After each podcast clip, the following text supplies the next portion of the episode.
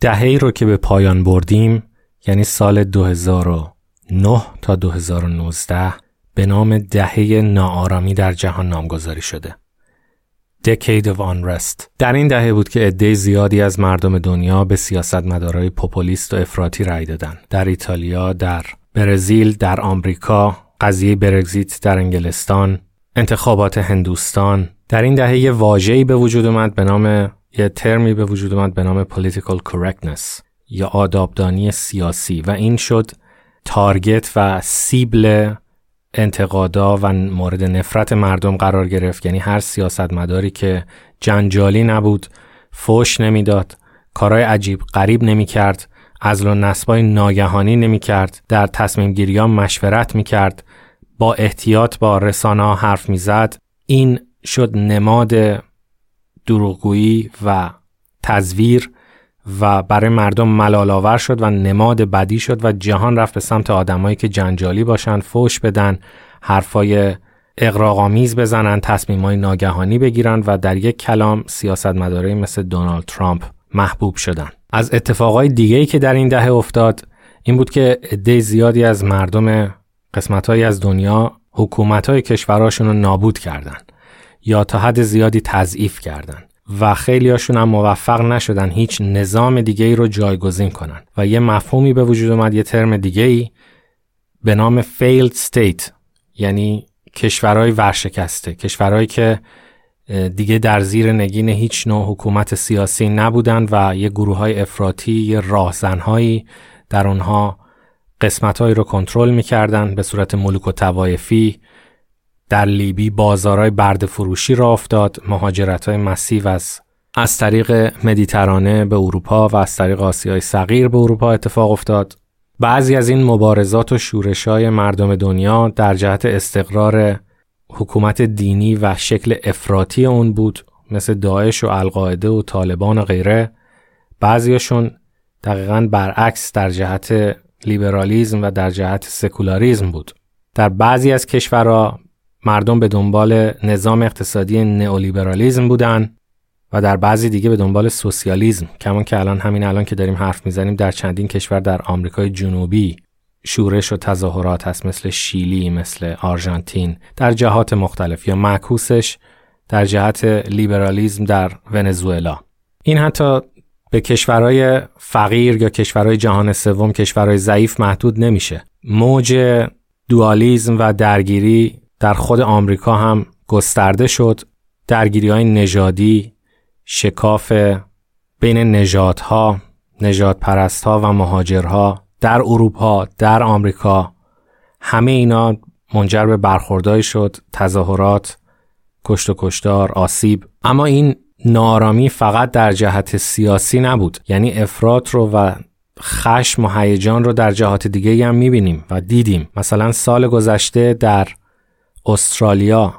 عده زیادی از کسایی که ویژیتریان بودن و وگن بودن گیاهخوار بودن اینا رفتن و خیابونای ملبورن رو بستن. شبیه کاری که تو تظاهرات های سیاسی می‌کنن. خودشون رو زنجیر کردن به تیر چراغ برق و علائم راهنمای رانندگی و اتوبوسا و خیابونا رو بستن و یه عده از مردم با اینا درگیر شدن و قصد این بود که یک تظاهرات مسالمت آمیز باشه که فقط توجه رو جلب کنه. ولی تقریبا میشه گفت رادیکالیزه شد و یه طوفان توییتری را افتاد.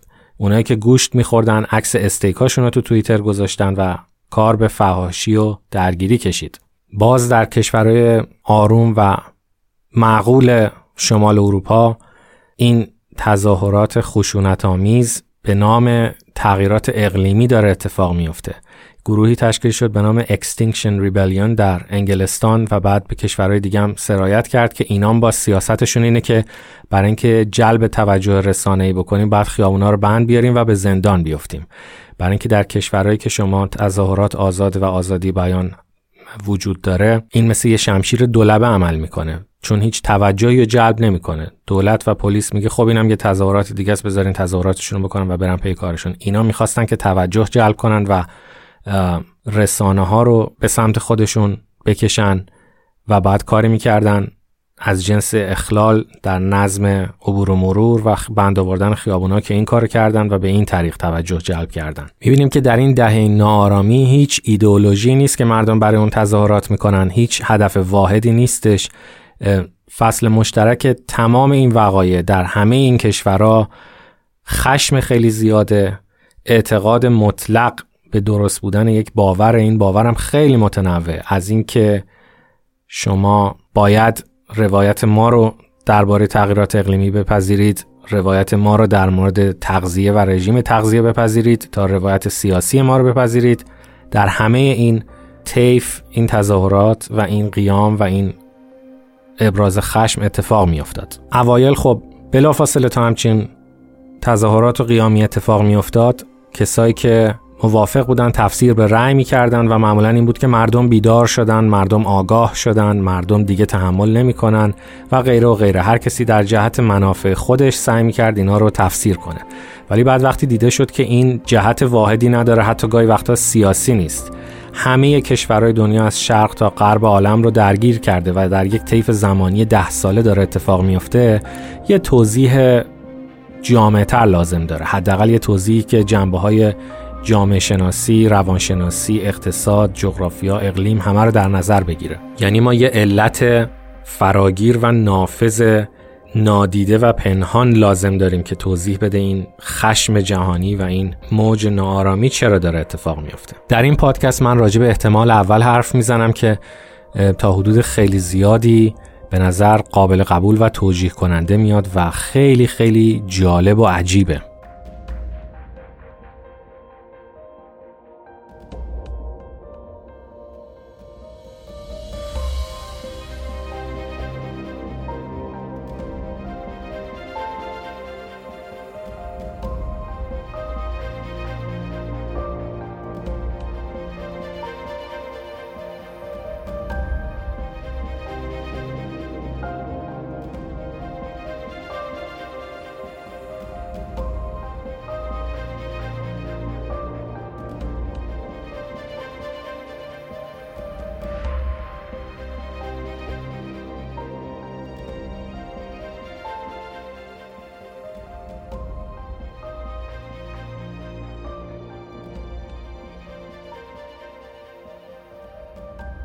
برای مقدمه بعد از اینجا شروع کنم که ما یه کمی راجع به مبانی اقتصاد باید حرف بزنیم.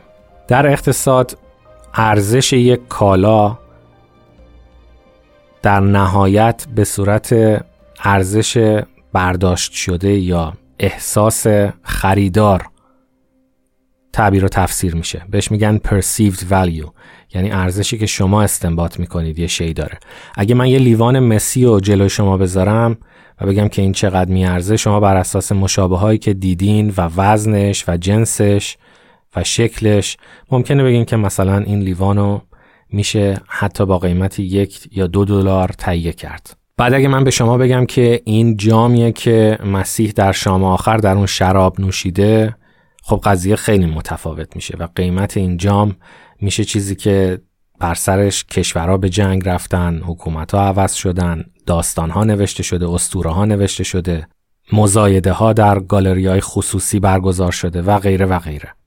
اصلا دیگه قابل تعیین و قیمت گذاری نیست. بنابراین اصل دوم در ارزش گذاری یک کالا بعد از perceived value یعنی ارزش استنباط شده اصل سکرسیتی هست یعنی اصل کمیابی و نایابی. وقتی یه چیزی کمیابه و نایابه و درست کردن زمان زیادی می‌بره اون شی با ارزش میشه. برای اینکه سکرس هست برای اینکه کمیاب و نایابه. خب در طول تاریخ بشر خیلی چیزا بودن که بر حسب دوره های زمانی نایاب بودن.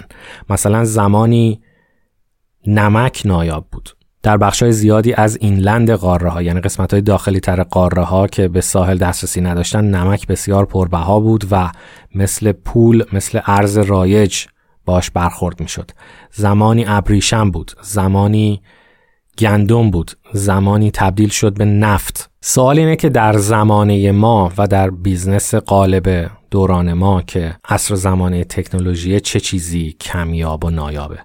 مشخصا خب این data نیست. برای اینکه شما می‌تونید در هر لحظه به اینترنت مراجعه کنید و به صورت رایگان هر چیزی رو از نوشته صدا فیلم عکس به رایگان دانلود کنید. بنابراین چیزی که کمیاب و نایاب باشه دیتا نیست. اما در همین عصر تکنولوژی یه چیزی هست که به شدت سرش رقابت میشه و نایابه و کمیابه و اون توجهه.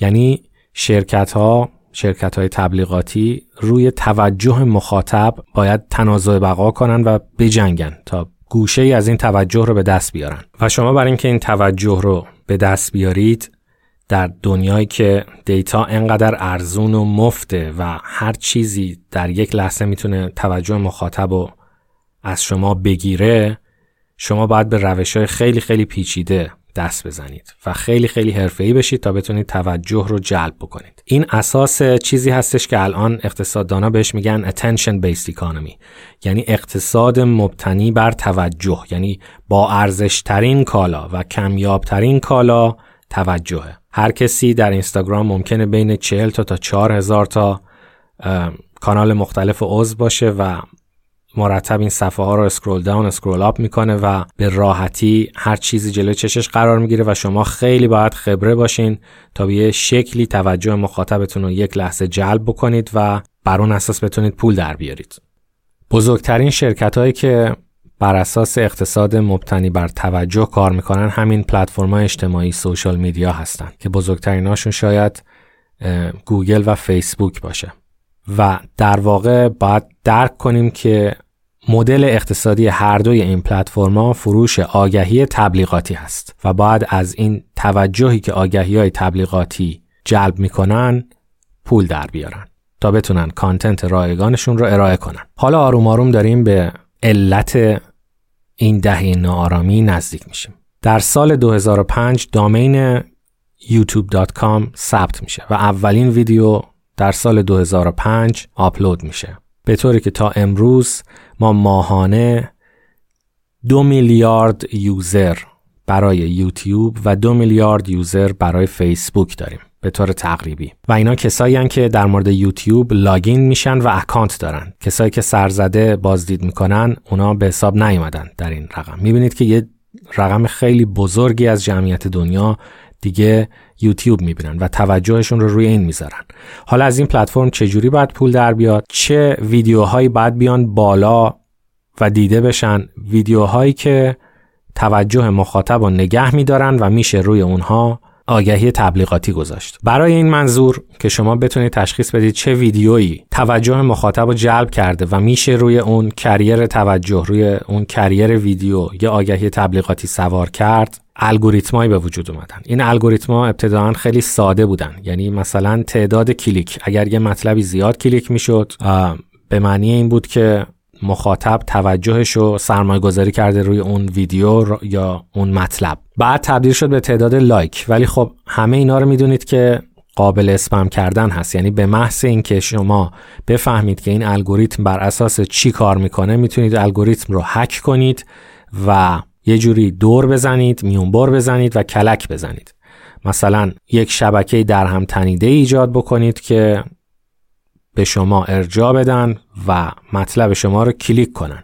یا اگر معیار این بشه که بیشترین like بیاد بالا اصطلاحا اون مطلب و روش آگهی سوار بشه اون وقت میشه عده‌ای رو یا ربات هایی رو ازشون like گرفت و اون ویدیو یا اون content رو محبوب کرد. به این ترتیب اولا کاری که شرکت گوگل کرد این بود که پروتکل های الگوریتم رو دیگه توضیح نداد. و در واقع مثل کوکاکولا فرمول این الگوریتم رو مخفی نگه داشت که کسی نتونه ازش سوء استفاده بکنه.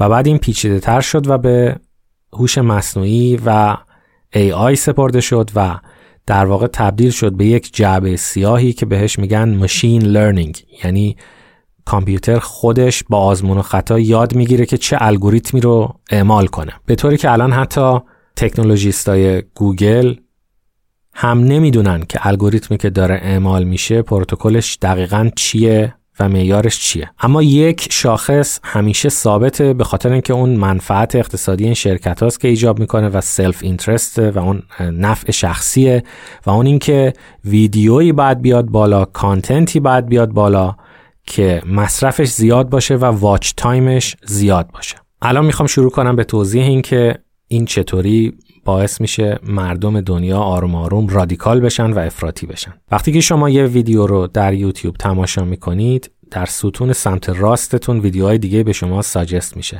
بعد از تعدادی کلیک بعد از حدود 200 تا کلیک الگوریتمای گوگل و یوتیوب شما را بهتر از خودتون می‌شناسن. می‌دونن که در چه زمانی از روز چه چیزی بیشتر تماشا می‌کنید. حتی می‌تونن تشخیص بدن که روحیات شما در زمان تماشای هر کدوم از اینا چی بوده. و بر اساس چیزی که شما تماشا کردین بعد مطلب بعدی رو ساجست کنن.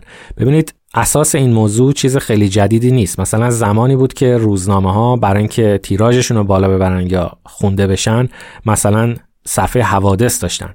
خبرهایی می‌زدن نظیر اینکه مثلا مادر شوهری با موچین و قاشق چایخوری عروسش رو تکه تکه کرد و خورد. خب این مطلب بسیار سبک و ارزون قیمتی بود و به همه ارائه می‌شد و عده زیادی از این وازده می‌شدن و به هیچ وجه دنبال نمی‌کردن. عده کمی جذب می‌شدن. اما هیچ اختصاصیتی در این موضوع نبود. یعنی مخاطب رو ابدا در اختیار رسانه روزنامه نبود که بشناسه. یا حتی در اخبار این جمله معروف که میگن if it bleeds it leads یعنی اگه تو خبری خون و خونریزی باشه اون خبر leading میشه و headline میشه و مردم رو جلب می‌کنه. اما این هم باز اختصاصی نیست برای اینکه ممکنه من اصلا اخبار خون و خونریزی و انقلاب ها و کودتاها و سیاست رو اصلا دنبال نکنم. بنابراین پروتکل بهتر اینه که هوش مصنوعی اول منو بشناسه و بعد به صورت پلکانی ویدیوهایی رو به من ساجست بکنه پیشنهاد بکنه که یه پالس کوچیک دوپامین در مغز من ترشح بشه. دوپامین مدیاتور شیمیایی هستش که باعث میشه شما احساس پاداش کنید احساس هیجان و لذت ماجراجویی کنید. یعنی نه اون رضایتی که بعد از رسیدن به هدف حاصل میشه بلکه اون احساس هیجان قلبی که وقتی شما در پی هدف هستید حس می‌کنید. درست مثل بچه ها که دنبال گنج میگردن. در اون لحظه وقتی بچه ها هیجان دارن اون هورمون دوپامینی که پیش میبردشون فوتبالیست قبل از اینکه گل بزنه اون لحظه ای که هنوز دو دله که این گل میشه یا نمیشه و یک لحظه دچار الهام و اشراق میشه که این شوت منجر به گل میشه اون هورمونی که پیش میبردش و قلبشو میلرزونه اون دوپامینه. بنابراین شما در جستجوی خودتون در یوتیوب باید به مرور و پلکانی ویدیوهایی رو ببینید که شما رو پس نزنن یه دفعه قطع نکنید و این خیلی کار ظریفیه. برای اینکه ممکنه اگه یه ذره زیاد باشه دوز اون ویدیو اگه حرف اقراق‌آمیزی بزنه که شما خوشتون نیاد بلافاصله ولش می‌کنید. اگر خیلی ملال انگیز باشه باز هم ولش می‌کنید. باید یه چیزی بین اینا باشه و بسیار بسیار ظریفه برای هر کسی اون تریگر و اون ماشه یه چیزی هستش. به این علت که می‌بینیم مردم دنیا در دهها جهت مختلف دارن رادیکالیزه میشن. مثال شما یه مادری هستین که بچهش رو واکسن زده و حالا بچه تب کرده. و هیچ عقیده افراطی هم شما ندارین. فقط یه ذره ناراحتین که چرا این اتفاق افتاده. بچه گریه می‌کنه تب بالا داره و این تب زیاد طول کشیده و شما حالا می‌خواین تو یوتیوب جستجو کنید که علتش چیه. اولین ویدیویی که به شما ساجست میشه پیشنهاد میشه صرفا آگاهی بخشه. وقتی اونو دیدید می‌خواید بیشتر بدونید در ستون سمت راست یه پله ویدیویی که یه خورده احتمال خطر واکسن رو قلیزش می‌کنه یه شماره میره بالا. و شما اون ویدیو رو می‌بینید و نگرانتر میشید و هیجان زده تر میشید و احساس نگرانی می‌کنید و اون شاخک های ماجراجوییتون تحریک میشه که بیشتر بدونید و بدبین میشید. ویدیوی بعدی و بعدی و بعدی همه نهایتا به صورت پلکانی شما رو به این سمت می‌برن که واکسن اساسا یه توطعه و دسیسه جهانیه برای اینکه ژنوم بچه ها رو کنترل کنه برای اینکه انسان ها رو احمق و تو سری خور و سر به راه و حرف گوش کن بار بیاره. مثلا یه چنین چیزی. در پایان این ماجراجویی شما کاملا رادیکالیزه شدین و عقاید تئوری توته پیدا کردین نسبت به واکسن. ویدیوی دیگه ای ممکنه و این تصمیم این که شما زمینه قبلی داشتین که به این سمت برین و به چه صورت پلکانی باید ویدیوهایی به شما توصیه بشه که شما تا آخر دنبال کنین. چون معیار نهایی فقط واچ تایمه یعنی مدتی این که شما پای این ویدیو میشینید. اگر الگوریتم یوتیوب و جعبه سیاه گوگل به این نتیجه برسه که شما این خط داستانی رو دنبال می‌کنید پلکانی و خیلی ظریف اینو به شما ساجست خواهد کرد. مثال دیگه دیده شده که کسایی که دنبال ویدیوهای گیاهخواری در یوتیوب میگردن نهایتا وگن میشن. یعنی از اینجا که شما یه زمینه داشتید یه احساس ترحم و احساس گناهی داشتید نسبت به مصرف گوشت. از اینجا شروع میشه آروم آروم شما میرید به این سمت که گیاهخوار بشید. و گوشت نخورید. بعد ویدیوهایی به شما توصیه میشه که به شما میگه نه حتی شیر و تخم مرغ هم استثماره و نباید اینا رو بخورید و شما وگن میشید و بعد از اون به شما میگن که نباید پخته بخورید باید خام بخورید. و نهایتا می‌بینید شما از یه جایی سر در آوردید که خودتون اصلا فکر نمی‌کردین و رادیکالیزه شدین و کاملا عقاید افراطی پیدا کردین در زمینه تغذیه. مورد دیگه شما یک سفید پوست کاکیژن 45 ساله هستید در آمریکا. که تازه از کار اخراج شده و هیچ عقیده افراطی هم نداره. یه آدم معمولی هستش ولی خب ناراحته از اینکه کارش از دست داده. میشینید پای یوتیوب و آروم آروم ویدیوهایی به شما ساجست میشه که مقصر این قضیه رو مهاجرا معرفی می‌کنه و بعد از اون می‌رسه به مسئله نجات پرستی و نمی‌دونم تئوری شپنگلر و هیتلر و غیره و غیره. یک دفعه سر بلند می‌کنید و می‌بینید تبدیل شدید به یک نئونازی نگران مسئله اقلیم هستید و مسئله اقلیم رو دنبال می‌کنید. از اخبار معاهده پاریس شروع میشه و یواش یواش بسته به اینکه چه زمینه ای دارید. آیا همون سفید پوست میدل ایج با سطح سواد نسبتا کم هستید؟ در آمریکا که درآمد زیادی نداره. اگر شما این هستید پله پله پله ویدیوهایی به شما توصیه میشه که تغییرات اقلیمی رو انکار می‌کنه و میگه این یه دسیسه است و یه دروغ لیبرال ها هستش و اصلا کره زمین نه تنها داره گرم نمیشه بلکه داره سرد میشه و اگه علتش باشه خورشیده و یواش یواش شما میرید در جهت کلایمت دینایال یعنی انکار کامل تغییرات اقلیمی. از اون طرف مثلا شما سطح درآمد بالاتری دارید. فرض کنید یک خانم مهاجر هستید. 25 ساله در آمریکا و نگران تغییرات اقلیمی هستید و دونالد ترامپ هم دوست ندارید.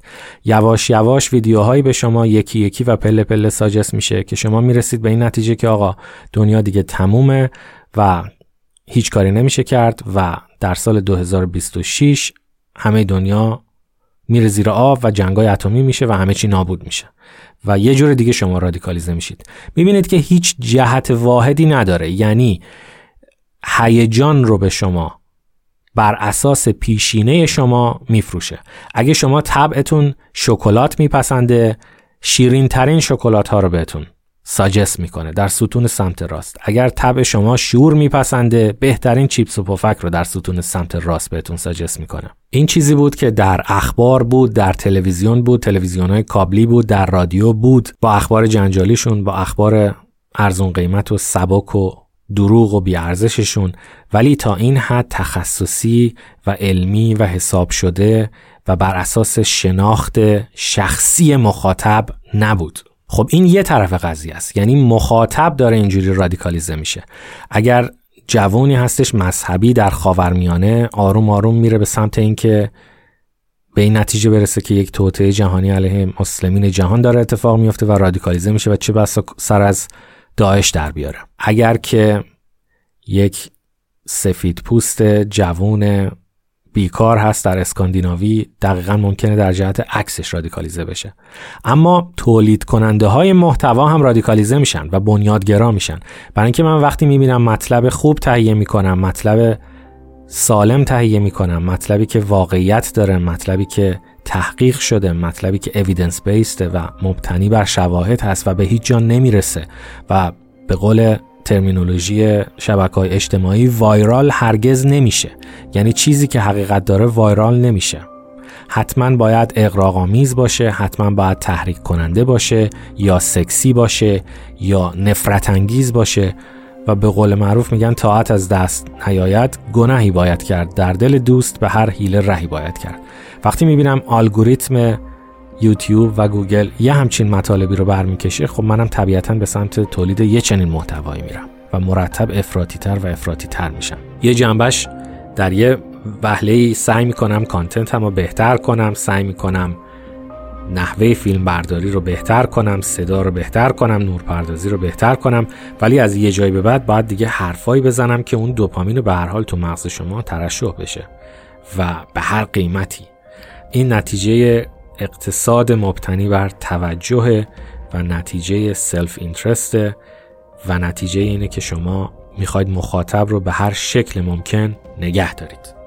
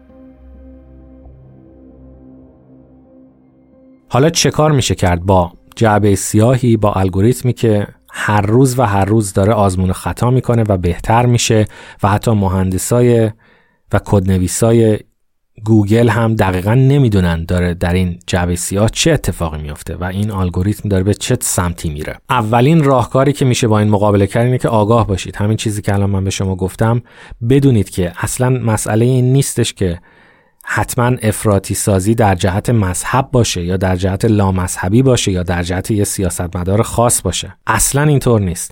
افراطی سازی ممکنه در گیاهخواری باشه ممکنه برعکسش باشه در گوشتخواری باشه. ممکنه شما رو در جهت انکار تغییرات اقلیمی یا وحشت بیمارگونه از تغییرات اقلیمی رادیکالیزه بکنن. بدونید که در هر دقیقه 500 ویدیو داره در یوتیوب آپلود میشه و اون ستون سمت راستی که شما نگاه می‌کنید نهایتا تا 20 تا عنوان اولش رو می‌بینید و این 20 تا از بین میلیون ها ویدیو انتخاب شده و معیار انتخابش این بوده. نه حقیقتش بوده نه درستیش بوده نه راستی آزمایی شده. فقط معیارش این بوده که کسای دیگه با پیش زمینه شما نشستن و نتونستن ویدیو رو ول کنن و تا آخر دیدن. یه راهکار دیگهش این هستش که شما اگر login بشید در یوتیوب مثلا اون ID شما شناخته شده است و اطلاعات شما مدام داره از کلیک هایی که کردین like هایی که کردین کامنت هایی که نوشتین جمع میشه و شناختش از شما داره مدام بهتر و بهتر و بهتر میشه. یعنی مدام این کامپیوتر داره از رفتار شما معدل می‌گیره. در یه مقطعی شما عصبی بودین یه سری ویدیو دیدین در مقطع دیگه شاد و مثبت بودین ویدیوهای دیگه دیدین و مرتب از این میانگین گرفته میشه. بنابراین در صورتی این الگوریتم شما رو می‌شناسه که شما login شده باشین و با یه ID وارد شده باشین اگر با ID وارد نشین طبیعتا نمی‌تونه هیچ suggestion ی به شما داشته باشه. گزینه هم هست در گزینه های گوگل که شما می‌تونید اونو خاموش کنید که در واقع برای شما ویدیوها personalize نشه. ولی خب این به یه بهایی هم هست. یعنی می‌بینید ویدیوهای اون سمت راست به شما suggest میشه که هیچ گونه سنخیتی با علاقه شما نداره.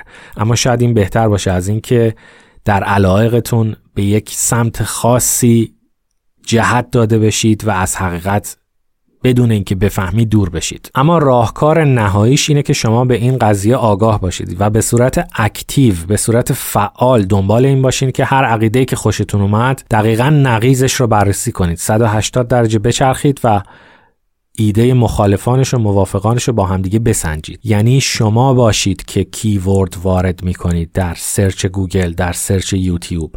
نه اینکه اون به شما suggest بکنه. شما فرض کنید علاقه‌مند شدین به عقاید تغییرات اقلیمی و خیلی نگران هستین که تا سال 2026 دنیا تمام میشه. بسیار خوب. نقیضش چیه؟ کسایی که میگن اصلا کره زمین در حال گرم شدن نیست. Winter is coming.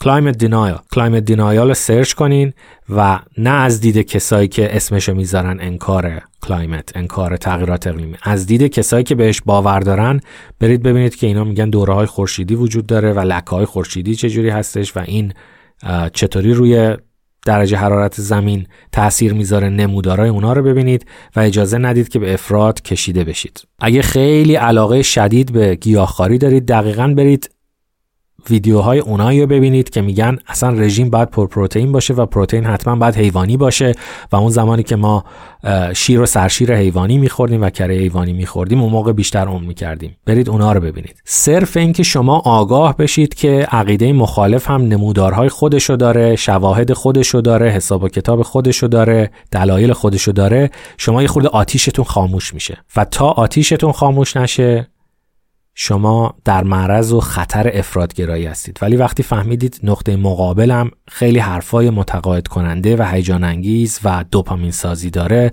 اون وقت تجدید نظر می‌کنید. دقیقا به همین دلیله که در مدرسه زندگی فارسی من وقتی یه ویدیو می‌ذارم از نیچه که میگه خدا مرده است کنارش یه ویدیو از آگوستین می‌ذارم که در مورد انسان بدهکار حرف می‌زنه و گناه نخستین حرف می‌زنه. وقتی نیچه از انسان طلبکار حرف زد ما باید راجع به انسان بدهکارم یه چیزی بشنویم.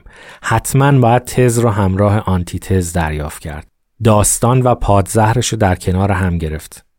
تا ازش یه معدل گرفته بشه. معدلی که فعلا هنوز الگوریتمای گوگل و یوتیوب به ما نمیدن. و اینو بدونید که ستون سمت راست ستون پیشنهاد ویدیوها دوست شما نیست. امیدوارم که کسایی که content هم در اینترنت تهیه می‌کنن این موضوع رو لحاظ کنن. یعنی بدونن که اونا هم دارن به صورت ناخودآگاه به سمت افراط میرن و مخاطبا رو با خودشون نبرن.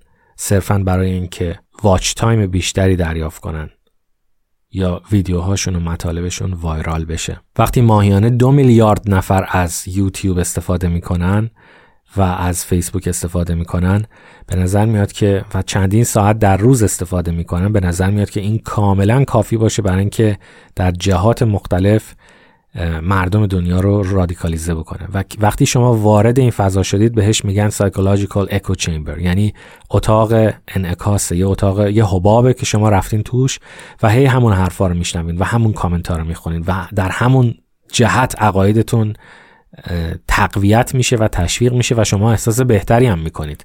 برای اینکه وقتی شما نظر مخالف رو نشنیدید طبیعتا راحت ترید احساس آرامش بیشتری می‌کنید و هی در یک جهت متقاعدتر و متقاعدتر و افراطیتر و رادیکالتر میشید. حتما بدونید که این برای همه اتفاق میفته برای خانم ها و آقایان عاقل پنجاه ساله اتفاق میفته برای بچه های 11 ساله اتفاق میفته برای جوانهای 24 ساله اتفاق میفته متعلق به هیچ دموگرافی نیست به هیچ پس زمینه بستگی نداره. شما دانشمند باشید. به هر حال در یه زمینه نقطه ضعف دارید و اطلاعات کافی ندارید. در همون زمینه رادیکالیزه میشید. شما به شدت مذهبی باشید در یک زمینه رادیکالیزه میشید. عقاید سیاسی خاصی دارید در همون زمینه رادیکالیزه میشید. و اصلا اصلا به خودتون و به اون ستون سمت راست اعتماد نکنید. به صورت فعال و به صورت دائم حواستون باشه که هر نقطه نظری رو شنیدید که قوی بود. به خودتون گفتید اه چه جالب. به محض اینکه احساس کردید هیجان زده شدید از یک نظریه بلا فاصله چندین ویدیو در نقضش ببینید یا چندین مطلب در نقض اون موضوع بخونید تا اینکه در ذهنتون میانگین گرفته بشه و با یک داستان و یک روایت مسموم نشید. دقیقا پروژه‌ای که ما تو مدرسه زندگی فارسی داریم و تمام تلاشمون اینه که به قیمت اینکه مخاطب جذب نشه ولی حتما جلوی افراطی شدن در یه جهت رو بگیریم. به محض اینکه یه ویدیو کمی بوی انکار مذهب میده بلافاصله یه ویدیو می‌ذاریم که نقاط مثبت مذهب رو یادآوری کنه. قبلا من ویدیویی گذاشتم که افرادی الان پیدا شدن که اصلا اعتقاد ندارن که کره زمین گرده. شما فکر کنید چقدر این عقیده عجیب و غریبه. آخه این نمی‌تونسته توطعه ناسا باشه وقتی که قطر زمین رو ابو ریحان بیرونی حساب کرده. وقتی که ما کرات دیگر رو از روی کره زمین می‌بینیم و می‌بینیم که گردن. هیچ کدوم رو تخت نمی‌بینیم. چطور ممکنه انسانی به این نتیجه رسیده باشه که کره زمین تخته؟ همین نشون میده که و آدمایی که در جنبه های دیگه زندگیشون عجیب و غریب نیستن نه مرتازن نه بالای کوه میرن نه به خودشون سیخ و میخ فرو می‌کنن. به هیچ وجه آدمایی که خیلی ساده در کنار شما هستن در همین در پاسخ به همین ویدیو ممکنه اعتراض کنن حتی. ولی افراطی شدن.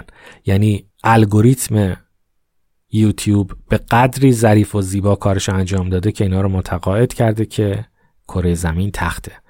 و هزاران هزار عقیده دیگه که الان به ذهن من نمی‌رسه ولی میشه در اون زمین افراطی شد. و به یک باور عجیب و غریب رسید و بعد با بقیه آدمایی که به همچون عقیده رسیدن رفت تو خیابون با زنجیر خودمون رو ببندیم به اتوبوسا شیشه بشکنیم و دنیا رو به هم بریزیم و به آدمهایی مثل دونالد ترامپ رای بدیم. همه اون چیزی که تا اینجا گفتم نظریه اول بود. برای اینکه وقتی می‌بینیم خشم و هیجان و افرادگرایی در ده ها جهت مختلف در نقاط مختلف دنیا در زمینه های مختلف در گروه های سنی مختلف داره به وجود میاد بعد دنبال یه تئوری فراگیر بگردیم. در یک پادکست دیگه احتمال دومی رو مورد بررسی قرار میدیم که باز هم به صورت نافذ و به صورت خزنده می‌تونه تمام این پدیده رو و تمام این یکتهه رو به نوعی توضیح بده. از توجهتون ممنونم. امیدوارم که خوب و خوش و سلامت باشید.